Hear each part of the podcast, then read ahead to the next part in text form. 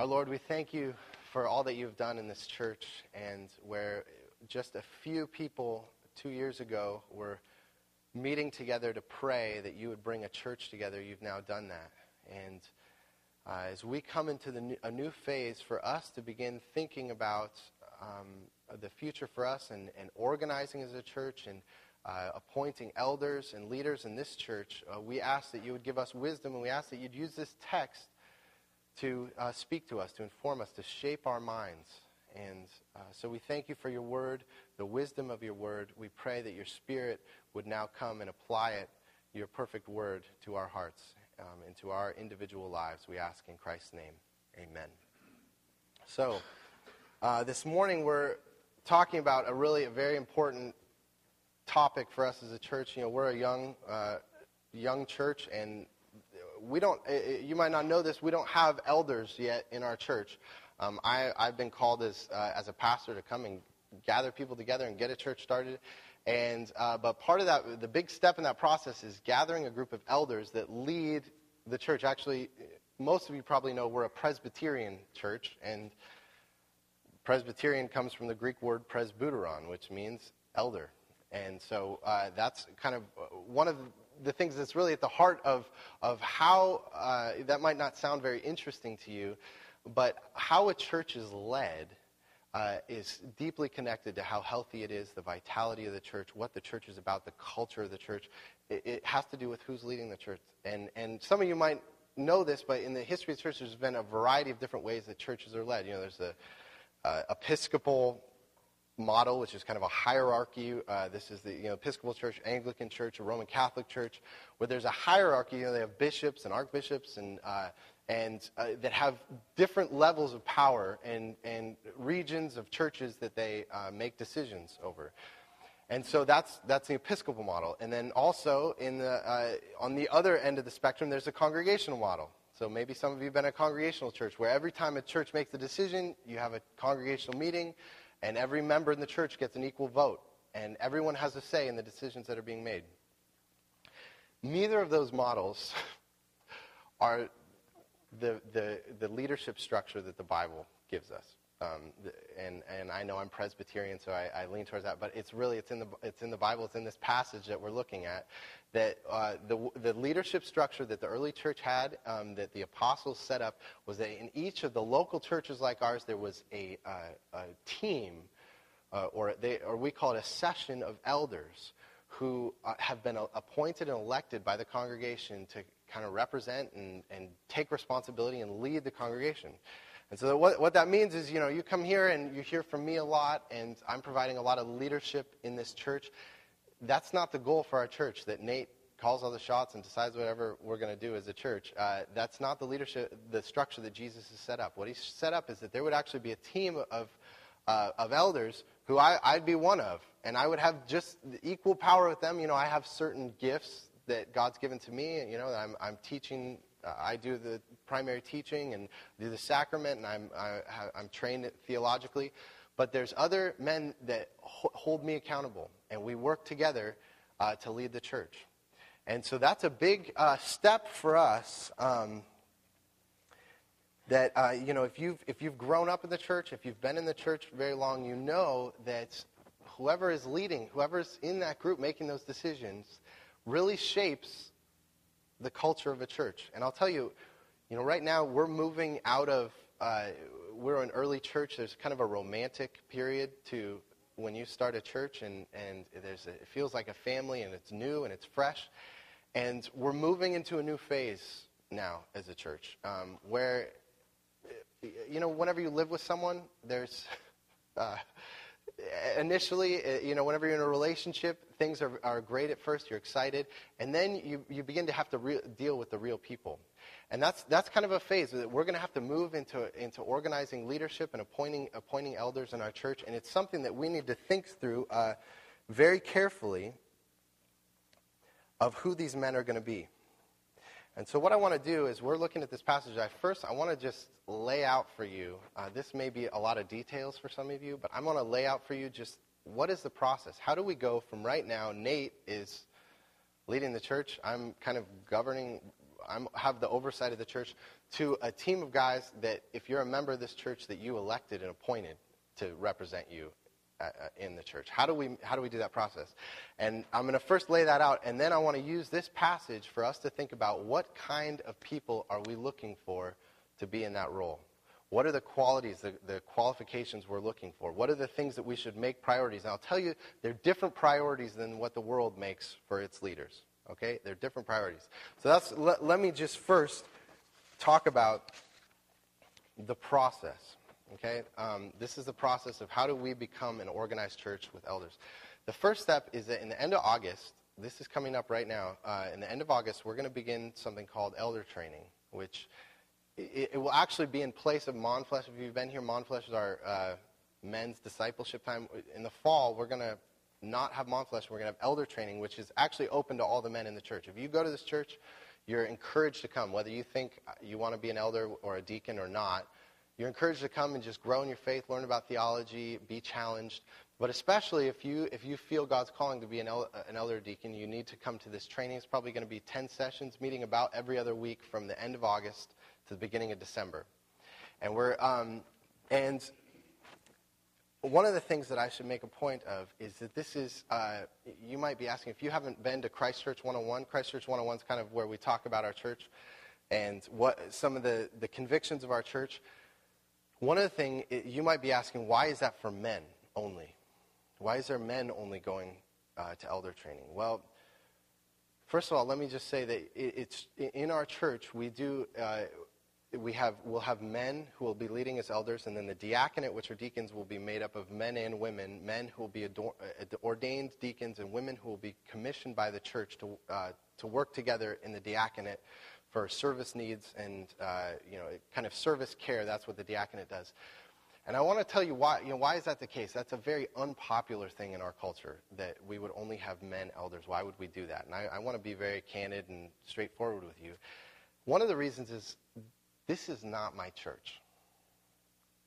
I don't get to just make up whatever rules I want to make up in this church and make this church however I want. You should be thankful for that. this is not my church, okay? This is Jesus' church.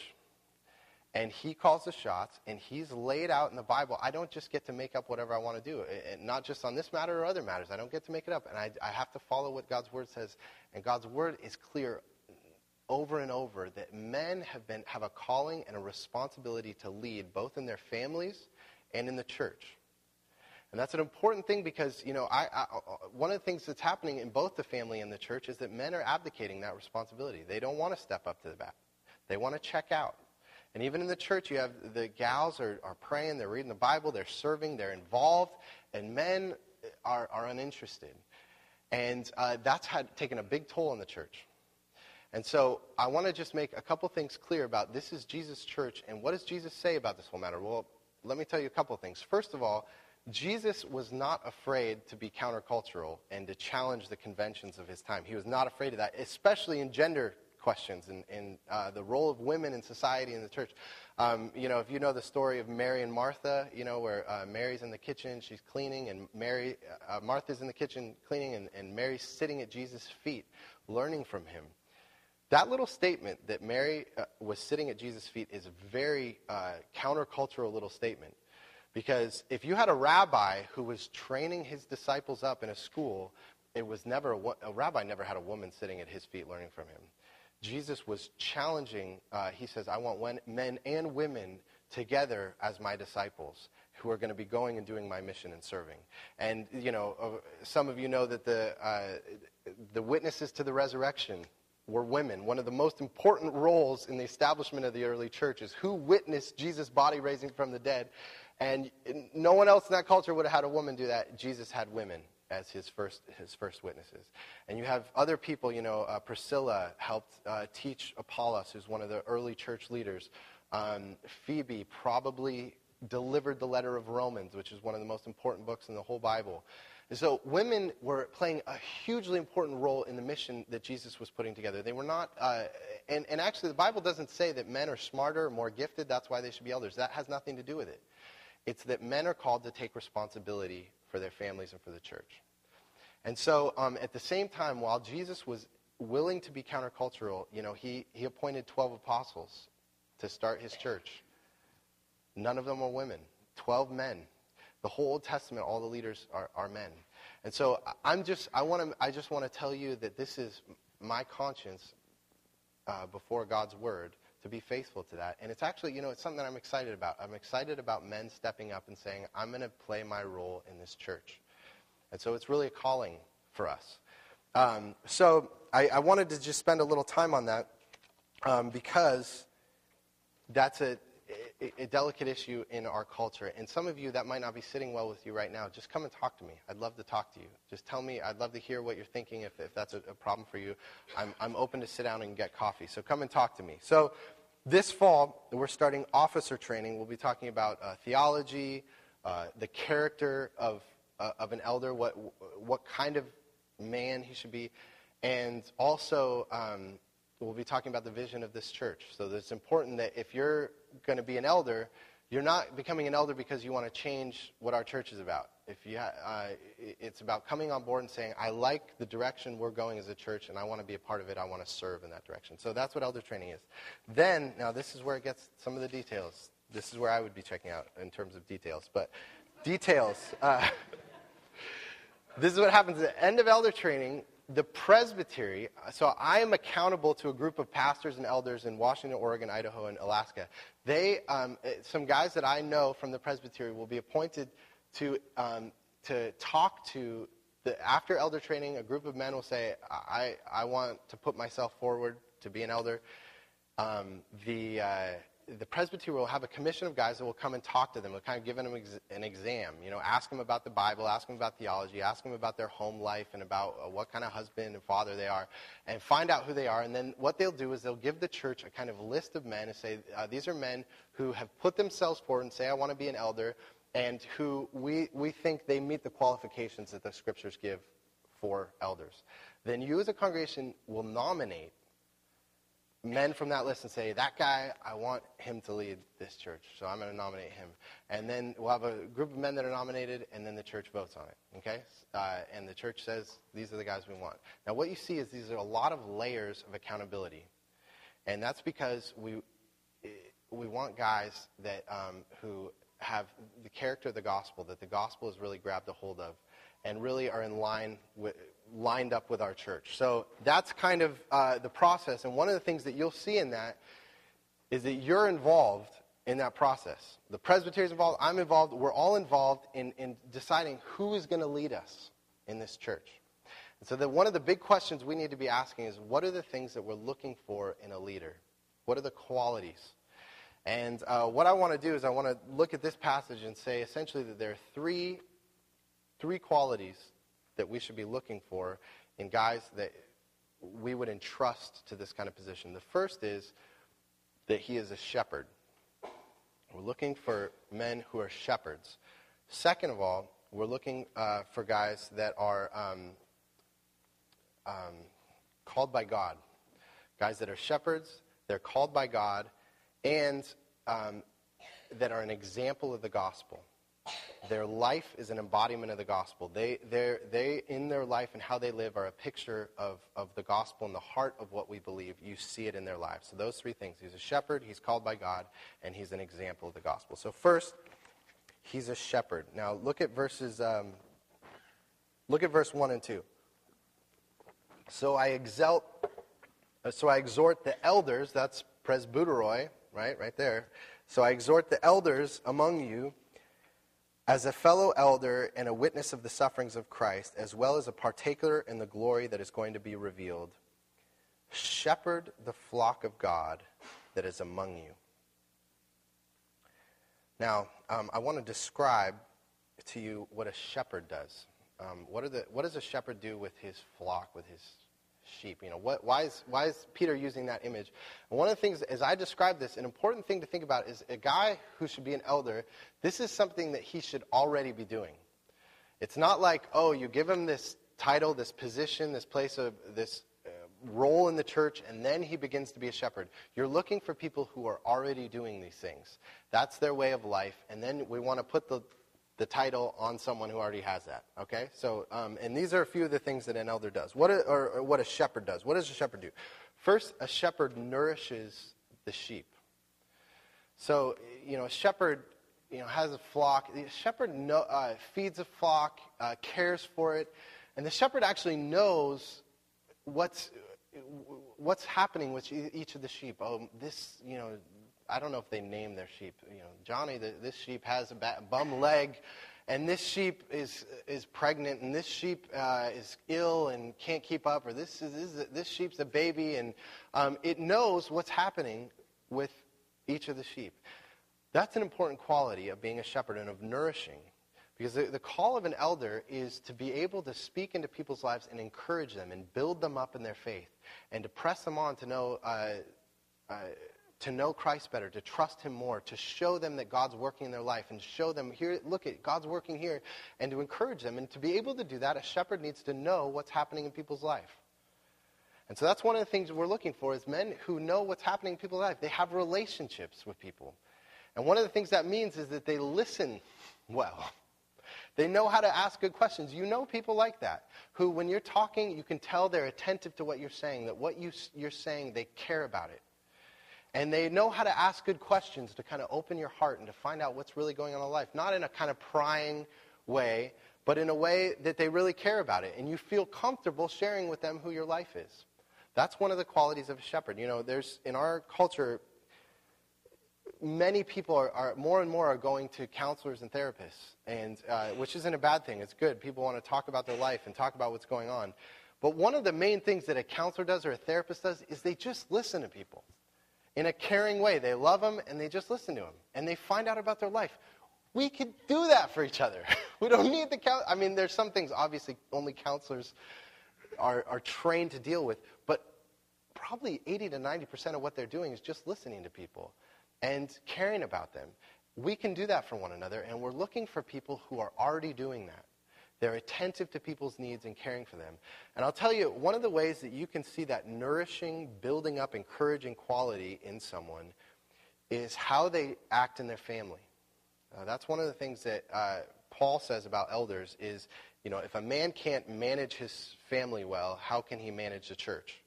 And so that's one of the things is, is how does a guy, what's his relationship with his wife? Does he listen to his wife? Is he tender towards her? Is he compassionate and, and, uh, care? Does he know her? And does he know his children? How do his children feel about being Christians and being a part of a church? Is it something that they're bitter about and they feel like, wow, I, he's laying burdens of religion on top of me? Or is it something that they're glad that they grew up in a family that loves Jesus? What's the feel? Is, is there a kind of rigid religiousness there or is there a joyfulness in the goodness of God? Those are the things. And, and you know what? If we're, if, as we come forward and we put ourselves forward to say, I want to be an elder, one of the things that we're inviting is that people need to look at our lives and decide they, we need to be judged. I need to be judged. Should I be in this position? Now, does this mean that guys who are uh, going to be elders, that they're without sin? No, actually, I'm going to come back to that.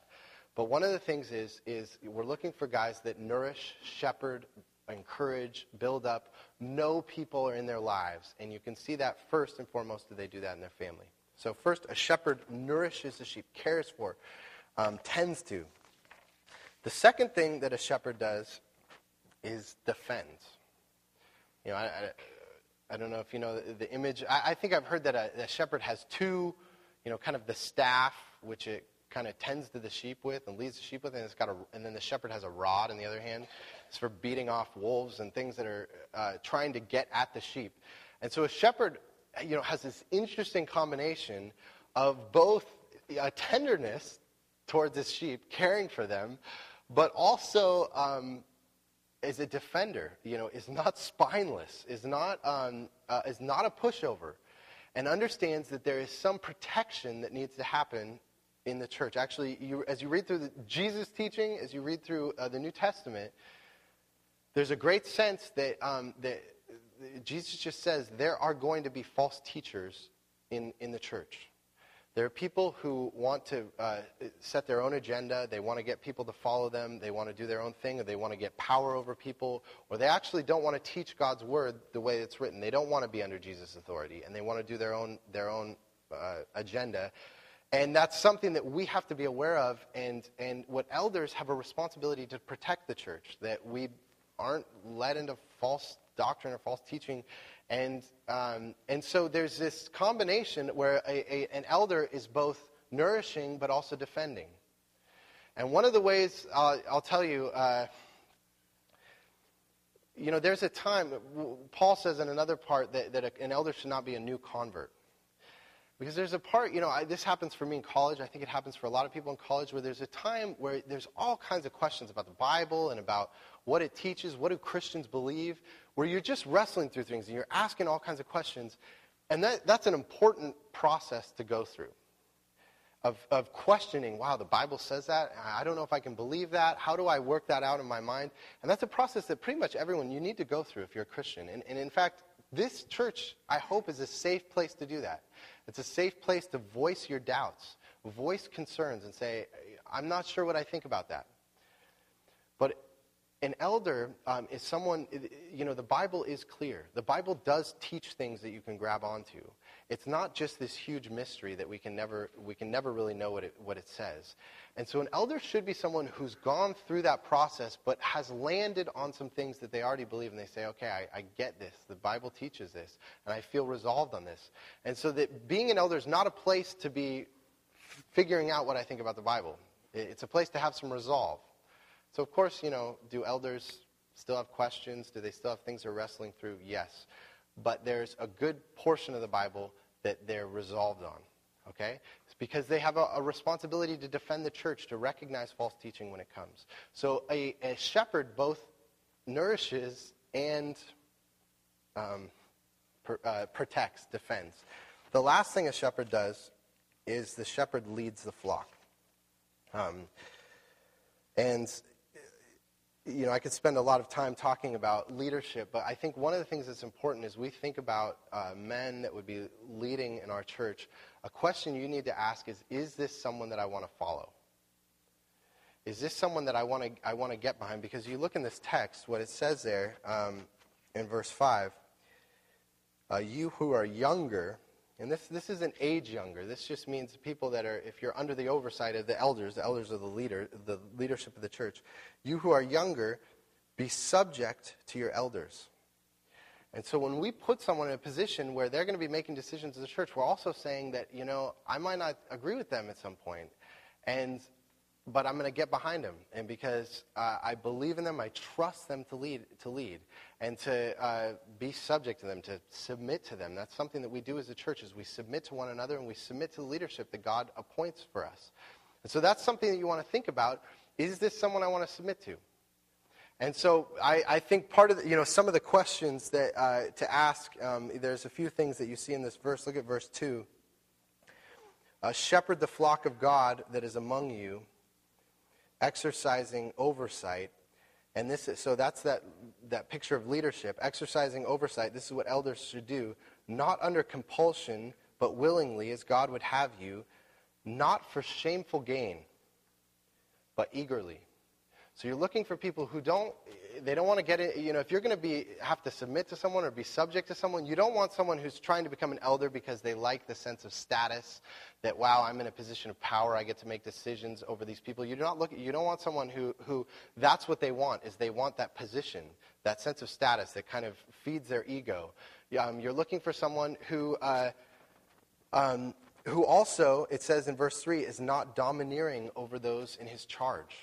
You know, that's one of the things that Jesus says that uh, to his apostles is, uh, you know, you're not going to lord your power over people like the Gentiles do. You're not going to bulldoze people and boss people around. That's not how leadership works in the church. We, uh, we lead by inspiring people, by building people up, by loving people and, and getting them on our team, and then moving forward. And that's what, you know, Jesus says the Son of Man did not come to be served, but to serve and to give his life as a ransom for many. And so, what that means is for leadership in the church, it does not mean that you are above the rest of the people in the church. You're actually below them. To become an elder means you're putting yourself below people to serve them. That's what Jesus did. Is he made himself lower than people that he might serve them and build them up and raise them up. So that's that's the picture. These are these are kind of the image. I'm just giving you kind of a whole bunch of images of this is what we're looking for in people who are leading in our church. Okay? So, um, a, a, someone who, to be an elder should be a, a, shepherd who nourishes, who defends, and who leads in, in, in the way that Jesus does. Um, now, the other part of that is not just having those qualities and that they're already doing them, but a man who's going to lead in our church should also be called by God. You know, I said that, that this is not my church. This is not our church either. This is God's church, and we want people who are called by God. Now, how do you decide if someone is called by God? You know, you see that there in, uh, in verse, uh, verse 2 Shepherd the flock that is among you, exercising oversight, not under compulsion, but willingly, as God would have you. This is God's appointment uh, for you to be an elder, is what he's saying. So, how do we know that God has called us into a position of leadership? Well, I'll, I'll share with you a little bit of how that process happened for me. The first step is that God gives you a desire, a calling in your heart, a, a longing to serve Him. And I've shared with some of you that we, uh, this is probably five years ago. Uh, I was I was in the University of Washington. I was working on a PhD in math. I was going to be a math professor. I was going to have pocket protector and glasses and everything and I was ready to go. And uh, and I actually I was I took a bus every day uh, across the lake to the University of Washington. And one day at the bus stop, I found an iPod. And I put up signs, you know, I lost iPod, call me, and uh, no one, no one claimed the iPod. So I started listening to some sermons on there, and I began listening to a guy named Tim Keller in, in, in Manhattan uh, about church planting. And I, that just stirred a desire in me where I said, I got to do that. I, I am made to do that. That is my calling. I've been waiting for someone to tell me to go do that. And someone asks, and I'm gung ho. Come home and I tell Shannon, forget it. Forget the math program. We're moving to St. Louis. We're bringing the kids, and we're going to seminary. And, you know, the desire was there, right? Strong desire. And I'll tell you, one of the, the uh, you know, a, a key component in that. And I, I, don't know who told me to do this along the way. It may have been Bert. It's probably Bert. Bert's here, uh, who played a key role in this. Uh, Trev and I both were saying we should go to St. Louis. We should plant a church together. And we went, Wiser Lake Chapel is church just up in the county. That's where we went to church. Those were the people that had discipled us, that had trained us. And what we did is we said, you know what? I got the desire in my heart, but what do other people say about that? And we went up and we met with the elders there and we said, listen, we're thinking about church planting. I know it's a crazy idea. Um, but we're going to go to seminary. We're going to bring our families and put them through school. We're going to come back and we want to start a brand new church in Bellingham. What do you think of it? And they said, we're behind you. Go do it. We see, the, we see those gifts and you. See, we see God's calling in your life. Actually, we're going to pay for your seminary. they added that piece to it. And there was an internal call, but there was an external confirmation of the call. Do you see that? It's both God's telling me in my, in my heart and people outside God's telling me through the church outside. That's how you know. I mean, some of you have questions even about other things about your calling in life. That's part of that process. Is there the internal desire and the external uh, confirmation? But the last piece is, you know, I went to seminary, and you know, Bert doesn't get to just say, "Sure, go plant the church." I'm a part of a denomination, and uh, I'll tell you, I went through hoop after hoop after hoop of, of people kind of looking at my life. Shannon and I went through a four day um, intensive assessment where they were asking us everything about our, our marriage, about our children, about our relationships, about our money, about everything in order to say, to give us a green light to go plant a church. So, and then we had the opportunity. We came. There were people here who wanted us to plant a church. And so we got a call by the presbytery, and the presbytery said, go do it. And so what there is is there's that's that's how the, the call works is it's both internal and it's external.